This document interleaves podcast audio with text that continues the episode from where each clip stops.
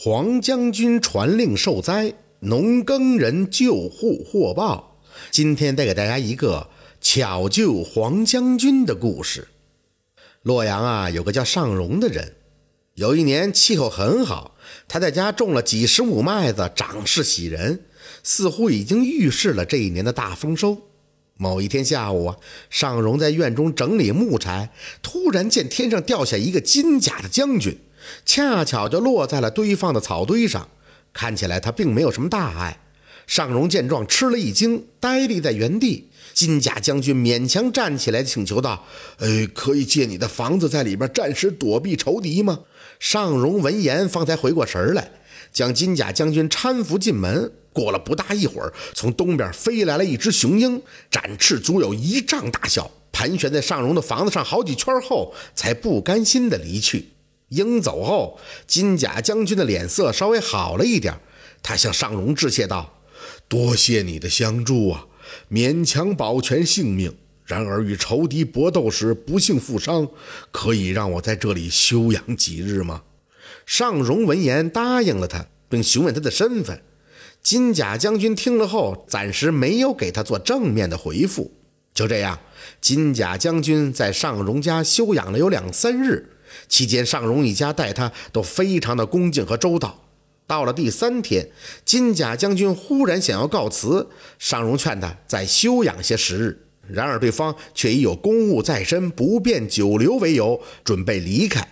见无法挽留，尚荣就准备了些干粮送他至路口。金甲将军非常感动，走了好几步以后，他回过头来问尚荣道。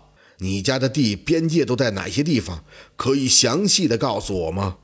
尚荣见他突然这样发问，一时不知是什么意思。金甲将军只好对他说：“上天已经批准了黄部侵犯此地，数量有万万之多，恐怕到时候这里将寸草不留。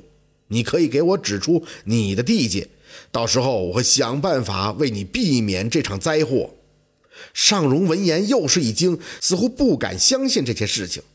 金甲将军见他如此，又言道：“我便是黄部的传令官，前番传令途中偶遇飞鹰，差点成了他口中之食。幸遇恩人相救，又如何不知报恩呢？恩人已尽快告知地界，免受灾难之苦啊！”尚荣听了这些后，半信半疑地指出了自家麦地的边界。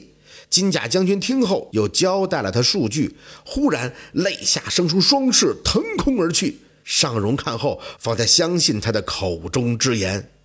三日后，东南方果然有蝗虫大军过界，数量不计其数，遮天蔽日，密密麻麻，所到之处轻描尽没。